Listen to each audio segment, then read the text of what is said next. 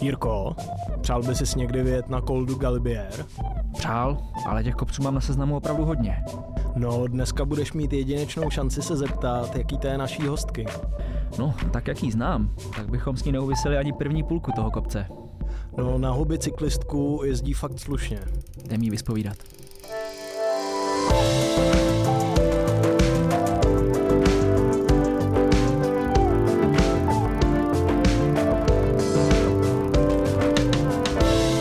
Jakmile se jednou člověk zamluje do cyklistiky, stává se navždy posedlým.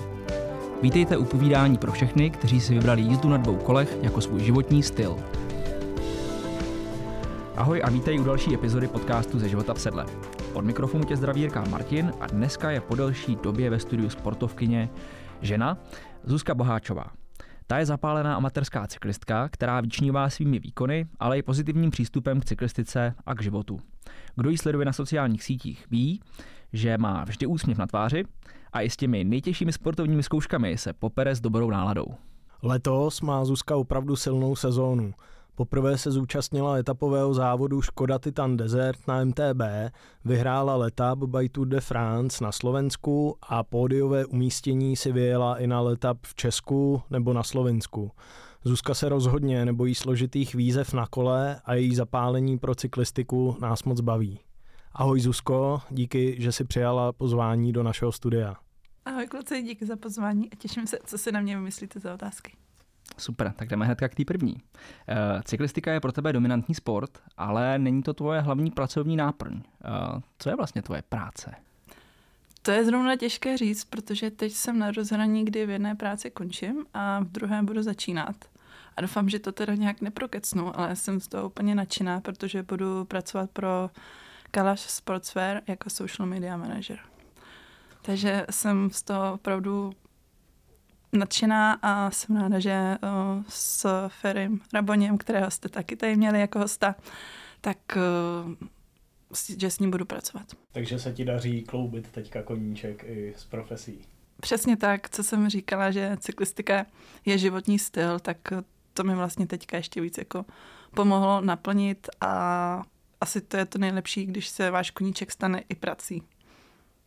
Přemýšlím, jestli to můžeme potvrdit sami. Eh, ne, napadá mě ještě, eh, nepřemýšlíš nad dráhou i profesionální cyklistky? Na to už jsem stará přece. A um, nikdy jsem jako nad tím nějak nepřemýšlela. Já jsem i s cyklistikou začínala asi jako hodně pozdě, no, co se týče nějakých jako profes, profesionálů, tak ve 22 letech jsem si koupila poprvé kolo. Ani to nebylo silniční, to byla cyklokroska z bazaru. A začala jsem jezdit, protože mě to bavilo. Začala jsem jezdit jakoby ze svého zapálení nebo ze své iniciativy a nějak postupem času mě to lákalo víc a víc a chtěla jsem si vyzkoušet to silničku a to se povedlo. No a teď jezdím na kole jako amatérská cyklistka, jak jste řekli, občas nějaký závod, což mě baví, protože tam jsou úplně jiné emoce. Během toho závodu člověk prožívá, než během výžděk, ale zase u těch výžděk je paráda, když se člověk nemusí nikam hnát, zastaví se na kafe, zastaví se prostě někde na kopci, na hezkým výhledu a je to takové víc uvolněné. Ona se ta otázka docela nabízí, protože při tom bohatém výčtu tvých eh, pódiových umístění um, nás právě napadlo, jestli jako si třeba neřekla, no kdybych s tím začala dřív, uh, jestli by to nebylo ono, jako že dokáže si vůbec představit jako kariéru profesionální cyklistky, anebo spíš uh, tě tam baví to, že se tím nemusíš živit? Mm, asi si to neumím představit, jako asi bylo by to hezké, jako na papíře takhle jako sen, ale myslím si, že to je dost těžká a tvrdá práce, plná odříkání, protože člověk musí plnit tréninkové plány. Já osobně třeba jsem na kole nikdy neměla vaťák, takže vůbec nevím třeba, jaký mám výkony, nikdy jsem nejela žádné jako uh, tréninky, že bych měla trenéra a on mi napsal, ať teďka tuhle tu intenzitu vůbec jako netuším, já prostě jezdím podle toho, jak mě to baví, jezdím na pocit a no, to, že se mi občas zadaří, tak to je takový jako příjemný bonus navíc a motivuje mě to jako jezdit na tom kole dál, no. Mm-hmm. Takže je to pro tebe opravdu čirá radost. Asi tak by se to dalo říct, no. Je to radost, uh, nemám z té cyklistiky jako žádné mm, nepotřebuji prostě se tomu věnovat nějak vrcholově Uh, nepotřebuji se dívat, nevím, na data z toho, jak šlapu, ale má to opravdu jako zážitek. To je totiž ještě, pardon, mě k tomu napadá, eh, to je zajímavý téma, eh, hodně lidí kolem nás třeba začne značení jezdit na kole a po pár letech se dostane do nějaký fáze, eh, kdy ty data sledujou, kdy prostě se snaží třeba dohnat jako nějaký, nějakou závodní historii a dožené je to až vlastně třeba k nějakému jako pocitu, že se dostanou k tomu, že už se to ani tolik nebaví. Takže vlastně z té radosti se potom stane nějaký jako tlak a uh, to je hezký, že tobě se to zatím nestává. No, ne, ale jako přiznám se třeba, když každý máme stravu, tak tam vidí, jak jsou segmenty, jak jezdí třeba kopce, tak jako samozřejmě potěší, když si třeba na nějakém kole, kopci vylepším čas, nebo když se mi tam podaří jako urvat ta korunka, ale fakt jako nemám žádné jako další ambice, mám to prostě jako takový příjemný uh, bonus uh, k životu a je to podle mě jako fakt skvělý koníček, skvělé odreagování od práce. I když je člověk prostě uh, fyzicky a psychicky unavený, tak to kolo mu dodá baterky. Ani, ani nevím jak. Hmm. Um, a ještě teda se vrátím k tomu kalasu, protože to mě zaujalo. Takže dá se předpokládat, že teďka na Stravě uvidíme výšky uh, Praha Plzeň nebo Praha Tábor a budeme vědět, že Zuzka jezdí na pracovní porady s Ferim anebo přímo, uh, přímo do headquarteru do tábora. Možná spíš uvidíš výšky tábor, tábor, protože co jsem slyšela, tak mají vždycky uh, každé pondělí, tak právě nějakou jako firmní výšku se zaměstnanci tak uvidím, jak se mi tam podaří dopravit kolo a to ještě bych jezdila přímo z tábora tam v okolí. Mm-hmm. Super. Eh, ty jsi říkala, že jsi začínala s cyklistikou relativně pozdě, když ti bylo 22 let. Um, se z, tvojí, z tvojich sociálních sítích jsme vypozorovali, že to sepsal rok 2017. Je to správně? Jo, jo, je to správně. A taky jsme se někdo dozvěděli, že tě na cyklistiku zlákala tvoje eh, kamarádka, nebo vlastně jak vůbec teda začala ta, eh, ta tvoje posedlost cyklistikou? No, máš dobré informace. Je to kamarádka z vysoké školy. My jsme šli paradoxně do nějaké kočičí kavárny, protože obě dvě eh, zbožňujeme kočky. A ona jezdila na horských kolech, nebo jezdí pořád. A právě silnička byla jako její doplněk k tréninku. Ona byla právě taky amatérská sportovkyně, takže občas nějaký závod jezdí, kola pro život jezdila. A No a mě to nějak jako začala vyprávět, že to je super, že to jezdí rychle, to je bez námahy, že to docela dobře jede i do kopce. A já jsem nikdy předtím neměla jako ambice, že bych jezdila na kole. Měla jsem fakt klasické trekkingové kolo, ještě s takovými rohy na konci řídítek. A jezdila jsem na něm uh, na Gimple a opravdu mě jako nenapadlo nějak ty cyklistice se věnovat víc a ona mi jako dala tu první myšlenku, že bych to mohla vyzkoušet, že jako kolo jsem vždycky měla ráda, nikdy jsem to neměla jako nějakou povinnost nebo zlo, že prostě musím jít na kole. Zadek mě z toho taky nebolel, jako má třeba většina holek. A tak jsem si prostě jen tak sama fakt začala na cyklobazar, jsem se podívala a koukala jsem se, co je za kola, jaký je teda úplně výběr, protože vůbec jsem nikdy předtím Jediné silniční kolo, které jsem do té doby viděla, byla taková ta stará favoritka, ale neměla jsem ani ve svém okolí nikoho, kdo by jezdil jako na nějaké karbonové silničce a dal mi nějaké rady do začátku, takže jsem si opravdu všechno musela vyhledat nějak sama.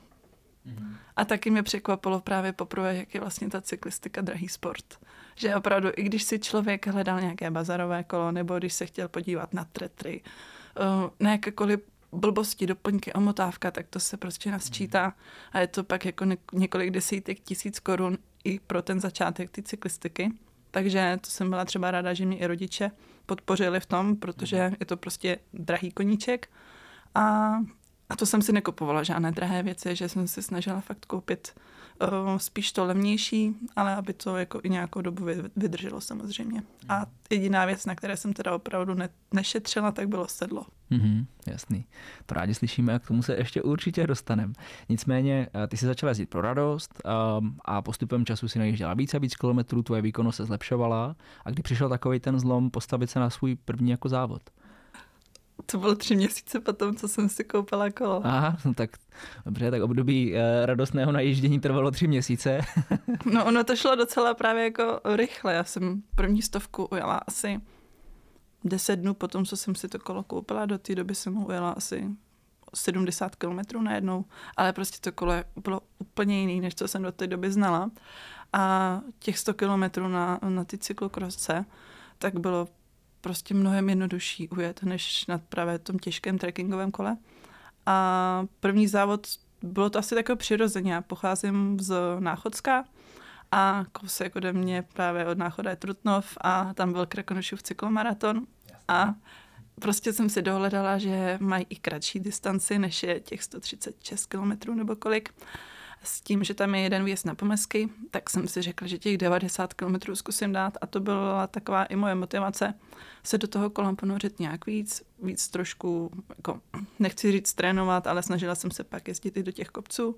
A um, no, postavila jsem se potom na start, neměla jsem žádný ambice, tak jsem stála před sběrákem, před sběrným vozem a vždycky mě bavilo prostě, jak člověk odstartuje, že vepředu už jedou chrti nejrychlejší a my vzadu jsme tam čekali ještě dvě, tři minuty, než jsme se konečně rozjeli. A nějak postupem jako toho závodu jsem se překvapivě začala propracovat dopředu a ve výsledku jsem v tom cíli asi zvládla přesportovat čtvrt, třetí, ne, čtvrtou holku, no třetí. No a prostě skončila jsem ve výsledku třetí, takže mm-hmm. To bylo i pro mě jako překvapení, protože jsem jako nevěděla, jak mm-hmm. se jako vedu v tom závodě. A asi to byla jenom další jako fakt motivace do toho pokračovat, jak v cyklistice, tak v kolech. A asi jsem nebyla tak marná. Mm. Tak to je super. Jakože stoupnout si na eh, takovýhle závod a hnedka vyjet bednou po třech měsících od koupy nového kola. Rychlej nástup.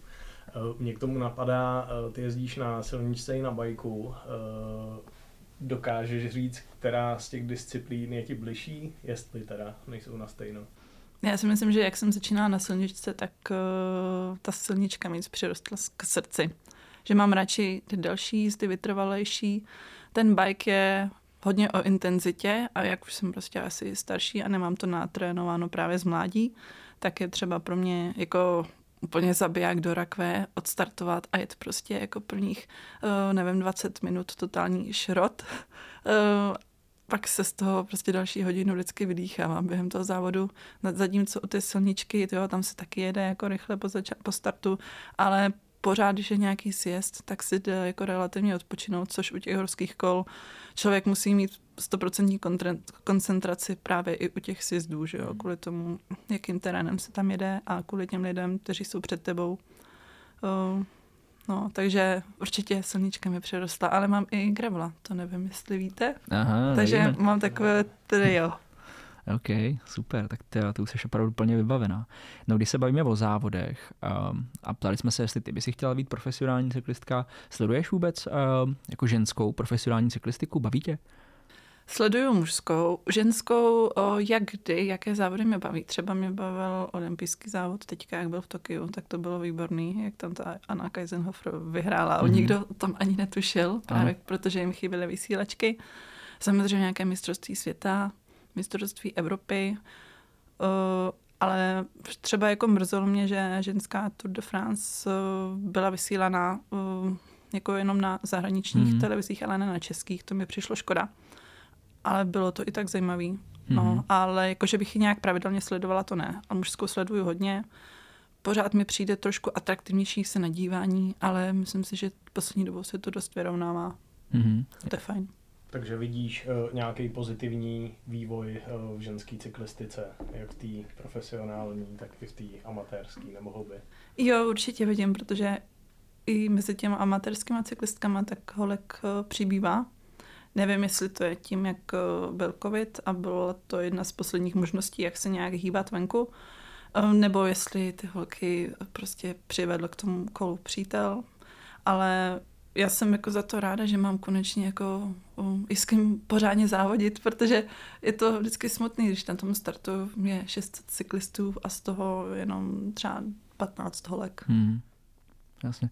Eh, já jsem teda to Tour de France Fem sledoval a hrozně mě to bavilo. Eh, Tomáš Jilka jsme se ve studiu ptali, jestli budou vysílat. Eh, je to vlastně otázka že vysílacích práv, tak si budeme držet palce, aby příští rok byli, protože si myslím, že ten závod má co nabídnout.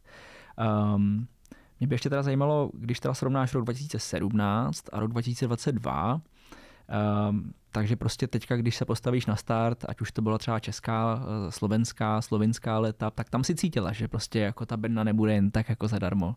Jakože těch adeptek na, na to medalové umístění bylo asi, asi víc.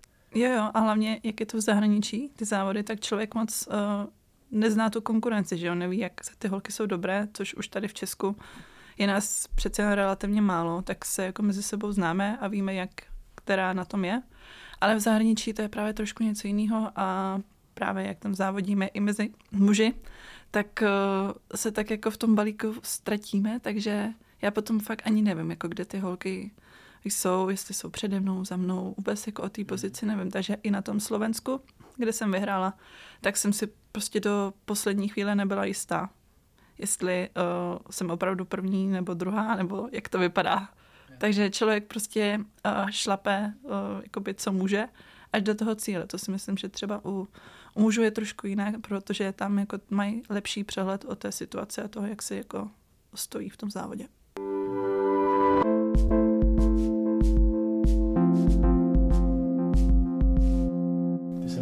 začala sezónu celkem z Ostrá závodem v Maroku na poušti. Eh, řekla by si něco o téhle zkušenosti, protože se jedná celkem o extrémní závod. No je to asi nejextrémnější věc, no závod, kterou jsem zatím jako ujela. Uh, asi člověk si to neumí představit do té doby, než tam jako fakt není. No. Uh, to je já jsem byla v takovém jako nastavení mysli, že jsem pořádně ani jako nevnímala, že jedu na tom kole v těch šílených vedrech po poušti, kde jako okolí vůbec nic není a člověk se soustředí prostě jenom na ten jeden moment a nějak jako fakt jsem úplně vypla mm, to okolí okolo mě a snažila se soustředit na sebe. Bylo to dlouhý, umorný, uh, šáhla jsem si nad nosil a tam bylo opravdu jako jedna z nejdůležitějších věcí, tak prostě dobře hospodařit s tou vodou, no, hmm. co jak si vozí. To mi přišlo jako fajn z hlediska i bezpečnosti, že ten pořadatel vyžadoval od těch závodníků, aby měli s sebou uh, batoh s vodou, nějaký camelback. Mm. A protože tam jako v těch, když jsme jeli 120 km třeba poušti, tak to je prostě 6 hodin na kole v totálním vedru mm. a ta, tam ty litry vody jako naskakují hodně rychle. Mm-hmm.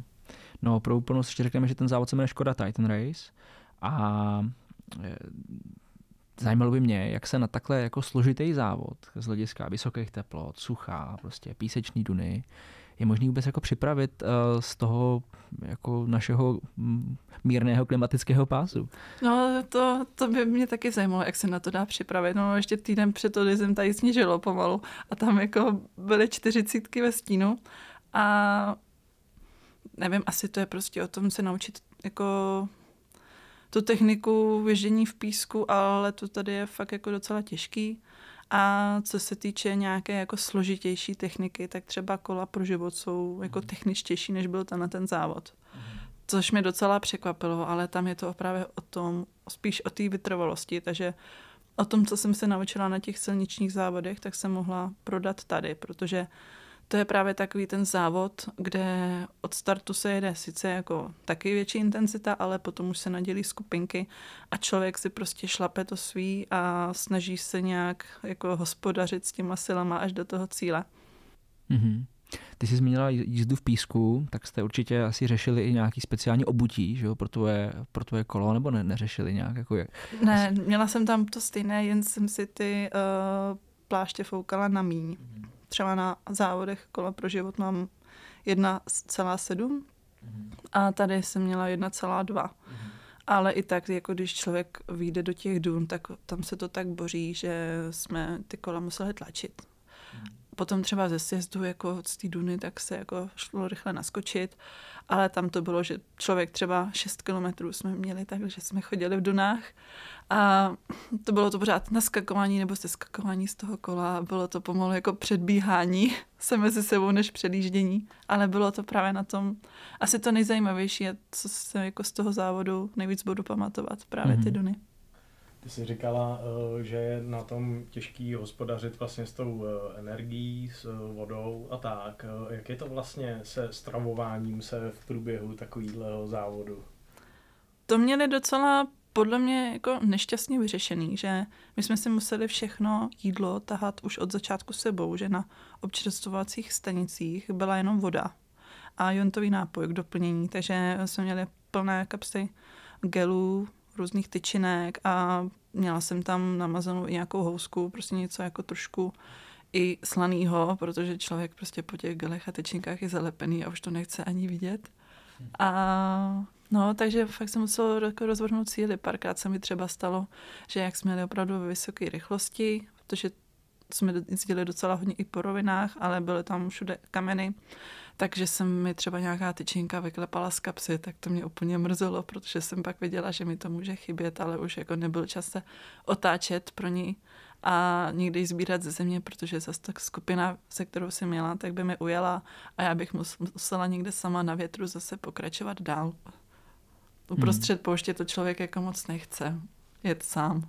No to ne, no. Uh, dá se, že tohle byl takový jako nejsilnější zážitek, nebo uh, co je takový jako moment, který prostě, když se uh, zbudíš prostě a řekneš si, že tady ten race, co, co je takový to jako nejsilnější emoce, kterou jsi přinesla tam odsud?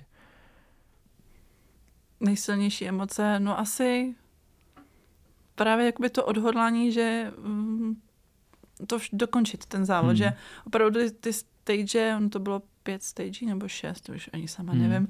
A člověk to prostě bral den pod ní a mým cílem bylo dokončit ten závod a to se jako přiznám, že když jsem dojížděla ten poslední den, potom co jsem všechno jako objela, tak mi vyhrkly slzy do očí, že jako jo, hmm. zvládla jsem to opravdu, jako se mi to povedlo a byla jsem na sebe hrdá.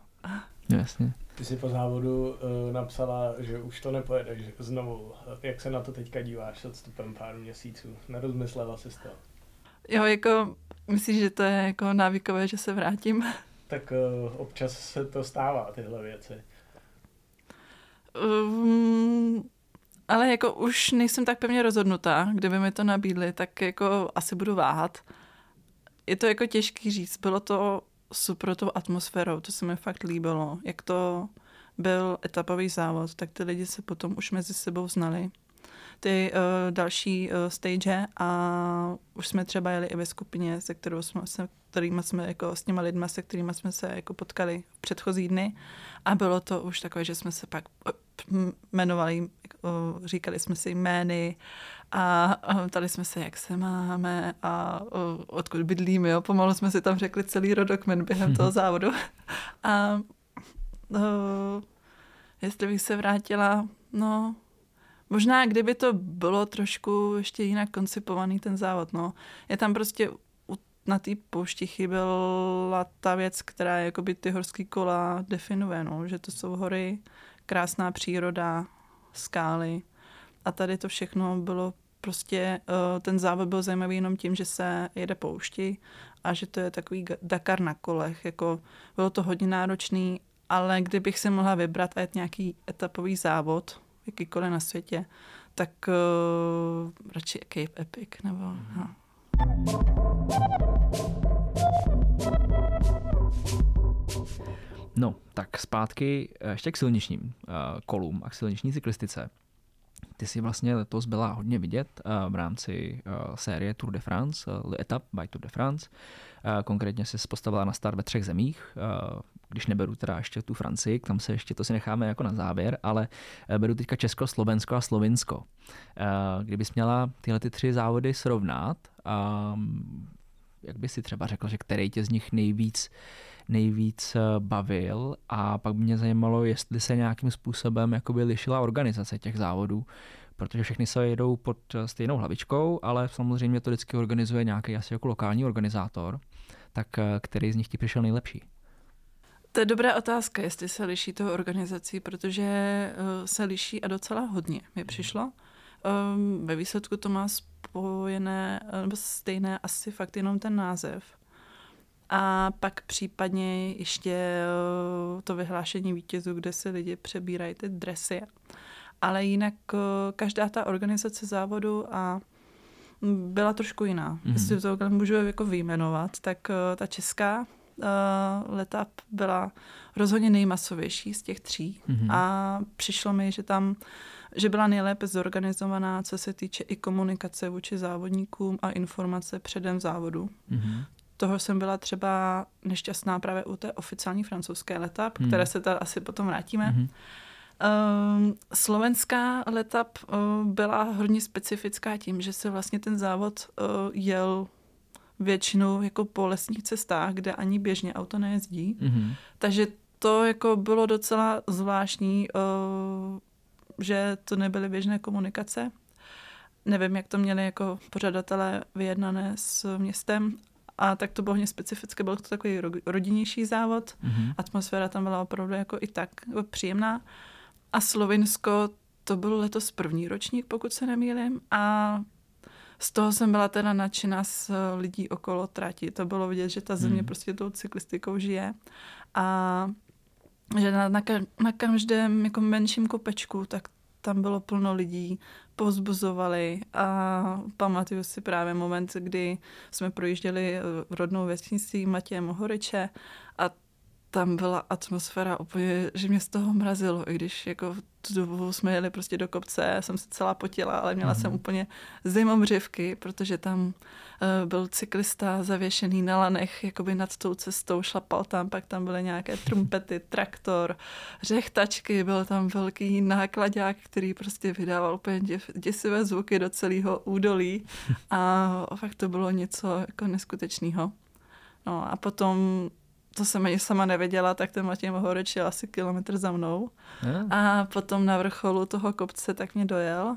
A pak jsem měla tu čest s ním jet chvilku ve sjezdu. Mm-hmm. Asi pět vteřin, než mě předjel teda dvojnásobnou rychlostí, ale bylo to opravdu zážitek. Z toho asi právě, že ten o, vlastně profesionál, ke kterému většina jako cyklistů nějak zhlíží a je to prostě pro ně idol, tak o, jezdil jakoby na trati s těma lidma mm-hmm. a mhm. různě je pozbuzoval. To bral jako exibici. Přesně tak. Jako letos míry. to bylo i na té české uh, letap s mm-hmm. Štybarem a to si myslím, že bylo taky jako velká přidaná hodnota. Mm-hmm. No určitě ty eh, poznámky k organizaci potěší Přemka Nováka z České letap, tím ho zdravíme, protože nás taky prý poslouchá. Um, mě by ještě zajímalo, která z nich byla nejtěžší podle tebe. Jakože svým profilem asi ta slovinská, že byla hodně kopcovatá? Jo, uh, slovinská, protože, jak říkáš, byly tam kopce, ale třeba na papíře se to tak vůbec nezdálo, protože oni tam všechno to byly kopce, že to má třeba 5 kilometrů a 5%. Ale oni to udělali docela vyčuraně, že oni ten kopec natáhli ještě kilometr předtím, než reálně začal. Takže ten kopec uh, neměl pět kilometrů, ale měl třeba tři, ale průměr osm. Mm-hmm. Takže to bylo jako o to náročnější mm. a my jsme jako z toho byli docela překvapení. A jo, jako to mě nejvíc asi vysílilo z těch tří. Hmm. Ty jsi hezky popsala uh, atmosféru a organizaci těch uh, tří závodů ve třech zemích. Uh, který z nich jsi tak nejvíc užila, myslíš? Já se musím říct, nevím, jestli to je tím, že to je nejčerstvější zážitek, ale asi ta slovinská. Že ono to bylo asi dáno i tím, jako jakou krajinu se tam jelo. Že to byly opravdu už hory a krásná příroda, právě ty fanoušci okolo trati a i ten Matěj Mohorič, který tam jako byl v tom pelotonu se mnou, tak eh, všechno se takhle nastřádalo a to bylo asi za mě teda jako nejlepší zážitek. Hmm. Ty jsi taky nazbírala hodně dresů, uh, puntíkatej, žlutej, zelený na různých z těch závodech. Uh, máš už doma vystavenou poličku s trofejema a zavěšené dresy? Ne, ne, dresy mám schované v krabici. Uh, mám vystavenou trofej ze slovenské letap, která se jim moc povedla, to jim dělala uh, nějaká paní sklářka Gordon Glass, a to je opravdu nádherná trofej, tak mm-hmm. tu mhm. jsem si vystavila. A uh, další letap jsem nevyhrála, takže mám zatím jenom jednu trofej. Super. My jsme zmínili už eh, tu Francii eh, před chvílí. Eh, ty jsi jela vlastně jednu etapu, která se jede na Tour de France. Je tam celkem vysoký počet nastoupaných metrů. Řekneš nám ještě něco o téhle zkušenosti? No, to, to bych řekla, že byl taky docela extrém. Jako tím počtem lidí to byla totální masová akce. Myslím, že na, na startu bylo nějakých 15 tisíc cyklistů. Hmm. Takže věřím, že jako z organizačního hlediska to muselo být hodně složité, proto jsme startovali i ve vlnách, že první vlna, ve které jsem byla i já, čítala tisíc cyklistů a vyrážela přesně v 7 hodin ráno, Hmm. což teda ale pro nás jako byla nevýhoda, že jak jsme byli první, co byli na startu, tak jsme museli jako docela brzo vstávat. A ještě bylo ráno před tím startem jako docela chladno, protože jsme startovali už z vysoké nadmořské výšky z Briansonu, který je asi 13 metrů nad mořem. A ten den jako nehlásili zrovna moc eh, teplo, takže všichni na startu byli v bundách a potom, aby ty bundy právě nemuseli uh, nikde jako nechávat uh, jako u cesty, nebo Hmm. během to, tak je prostě ještě na tom startu odložili a potom se tam klepali kosou. Mě bylo třeba líto, tam byl vedle mě nějaký asi pán ze Španělska, který je pravděpodobně zvyklý na jiné teploty, tak ten tam měl úplně fialovou pusu a klep, klepal se. Že jsem si říkala, že ten snad ani neudrží řídítka. Naštěstí jako bylo dobré, že hnedka po startu jsme jeli už jako 30 kilometrů do kopce do Galibieru a Hmm. tam se jako člověk zahřeje hned. Hmm. Já jsem ty eh, stoupání zmínil eh, záměrně, protože jsem čekal, že zmíníš některé tyhle ty eh, ikonické místa slavný, dá se říct, který z nich, jako třeba Galibier, ti dali nejvíc zabrat, nebo jestli byly třeba těžší? No, já řeknu, tak oni tam byli tři kopce celkem. Uh, Galibier, uh, Col de Croix de Fer a Alpe d'Huez. A ten závod měl 165 km a nastoupal na nějakých 4700 výškových metrů.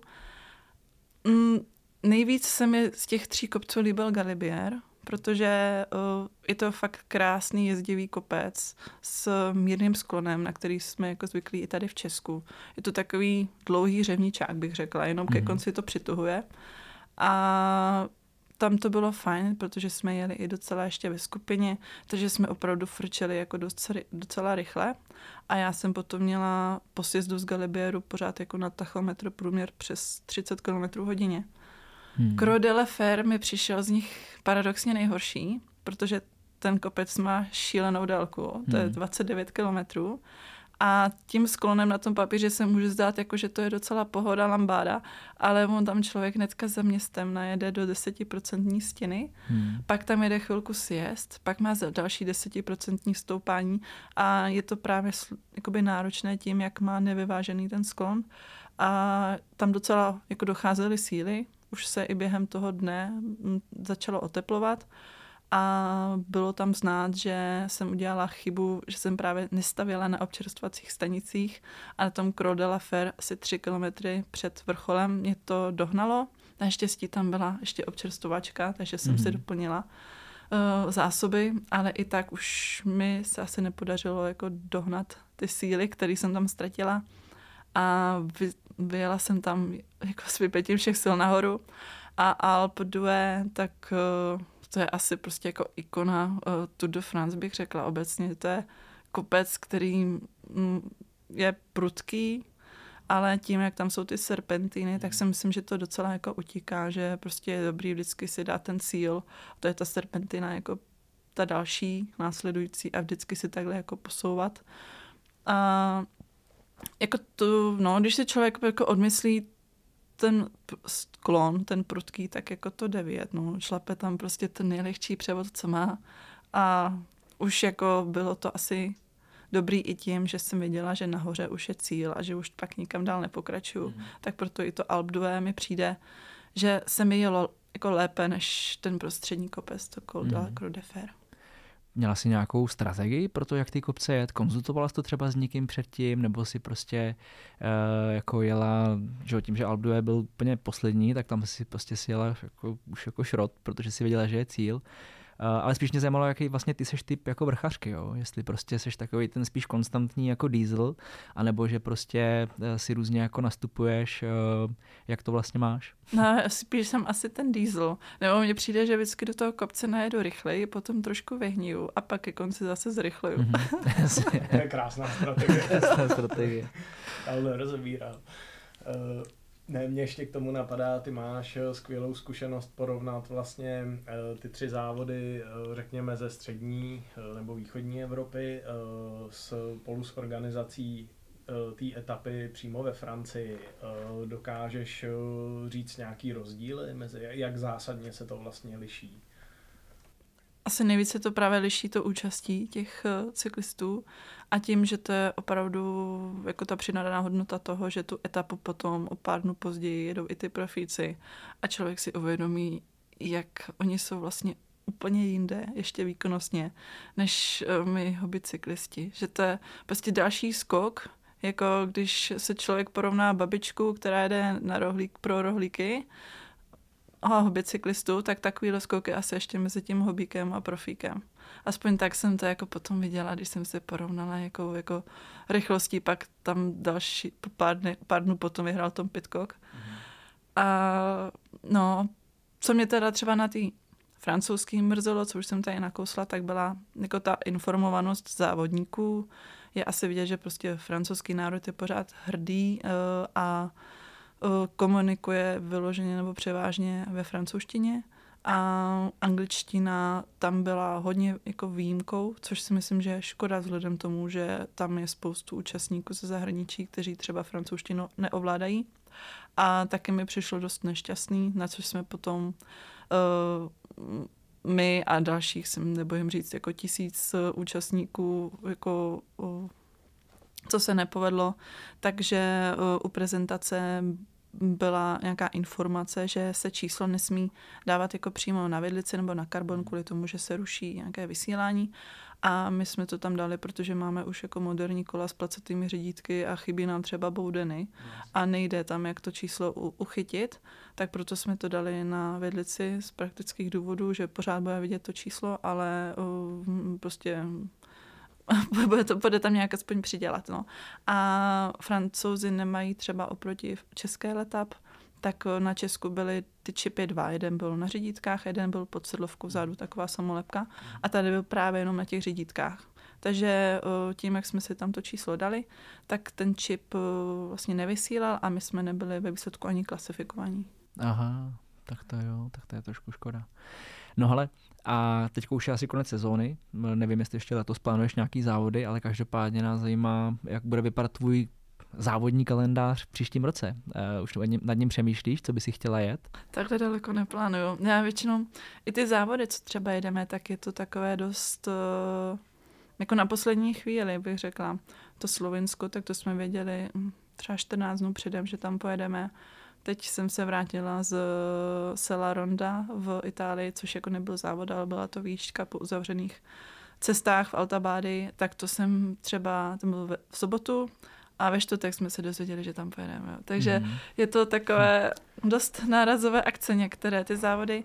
Co bych chtěla jako příští rok, tak uh, zase se trošku víc vrátit asi na horská kola, kolo pro život. Letos jsem stihla jenom dva v Berouně a kolo pro život drásala. Holešově, mm-hmm. kterýho se mi teda podařilo i vyhrát, tak Hezky. to jsem byla jako na sebe pišná, že to je vlastně první horský, jako závod horských kol, který jsem vyhrála celkově mezi ženama. A příští rok českou letap, mm-hmm. to určitě plánuji, to už máme koupené i startovné. A mám vyjeté startovné právě na francouzské letap, tak uvidím, kde to bude, jestli to nebude v Pyrenejích, což už je teda jako hodně daleko, mm-hmm. tak uh, Možná pojedu tam. Trochu si spravit chuť. A přesně tak, srovnat si s účty. Jo. Když se podíváme stranou uh, od těch závodů, uh, mě napadá, ty seš uh, bicyklistka, máš nějaký doplňkový sport ještě k tomu? Přes zimu doplňkuju běžkama. Jakože to myslím, že takové docela uh, běžné kombo u cyklistů, že uh, doplňují ty aktivity běžkama. Běhání mě moc nebaví, tomu jsem nikdy nepřišla na chuť. Přijde mi, že to je moc náročné a že člověk uh, se jako u toho zadýchá, nic moc nevidí a uh, no, běhání mě fakt nebaví. Asi jsem taková divná. A kolo doplňuji jenom těma běžkama a to mě jako stačí a baví. Hmm, jasný. No a to bychom nebyli my, kdybychom se tě nezeptali na nějaké věci týkající se toho, čím se zabýváme i my. Uh, ty si říkala, že když si vybírala to kolo, že si dlouho uh, zvažovala, do jakého jakoby sedla investovat jezdíš náročný, dlouhý závody, prostě etapáky, um, ale to jsme si tak jako povídali po zprávách, tak si říkala, že někdy moc jakoby problémy uh, se sezením um, si neměla. Uh, používáš třeba aspoň nějakou uh, jakoby kosmetiku typu prostě šamy krémy a podobně? Nebo vůbec? Jak jsme si psali, tak v té době jsem ještě neměla, ale asi 14 dnů na to. To přišlo. přišlo, přesně tak.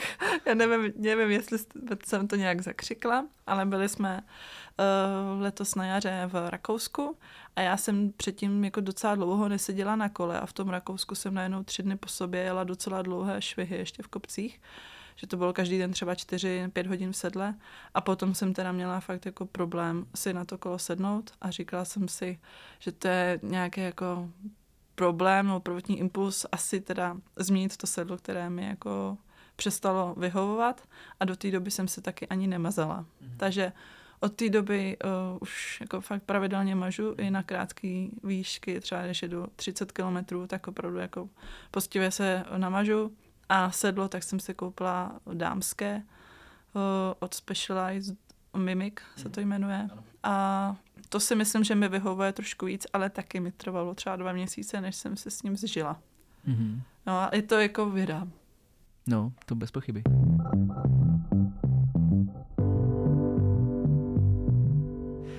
Um, no dobře, tak jo, tak moc díky za, za odpovědi. Jdeme asi na klasické otázky na závěr, co?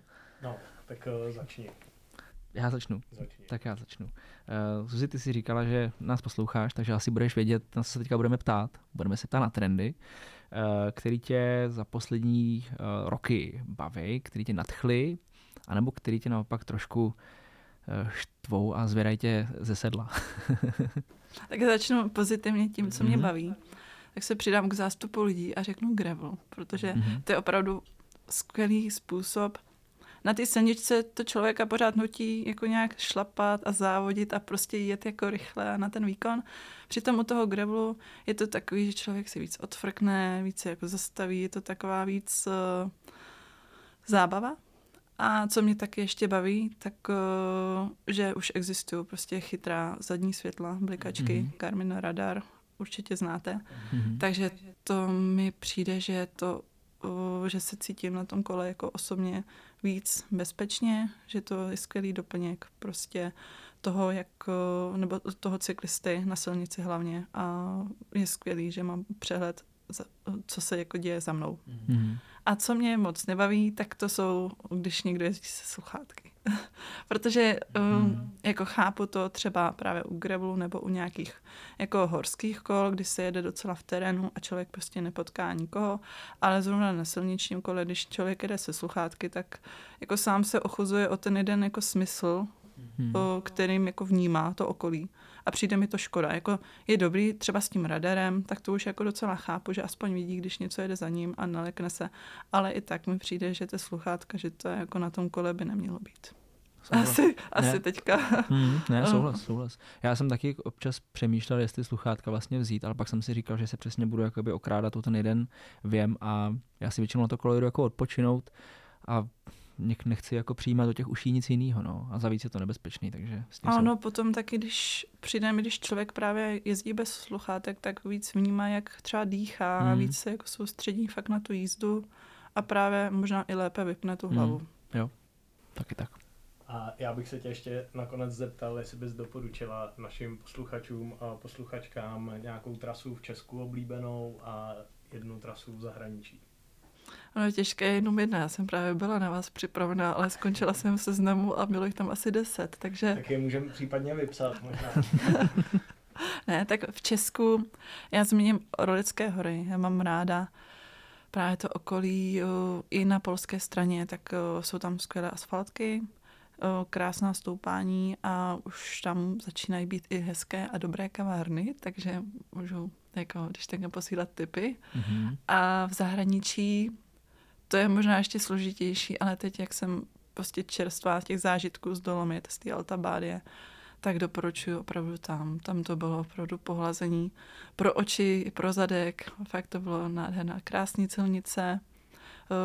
úžasný výhledy, prostě úplně něco jiného než zbytek Alp mi přijde, že tam opravdu ty skály všude vyčnívají a pod tím je svítivě zelená tráva, pasou se na tom krávě, je to úplný kýč, ale je to radost se na to dívat. Já jsem se tam teďka úplně přenes. tak moc děkujeme za rozhovor. Moc děkujeme, Susko. A se ti daří a příští sezona se ti splní podle tvých plánů. Já taky děkuju a těším se na další podcast od vás, kluci. Super, díky. Díky, že jsi doposlouchal nebo doposlouchala další epizodu podcastu ze života v sedle. Budeme rádi, když nás ohodnotíš v tvojí oblíbený podcastový aplikaci. Jsme taky rádi za každý komentář a zpětnou vazbu, které dostáváme na Instagramu i Facebooku.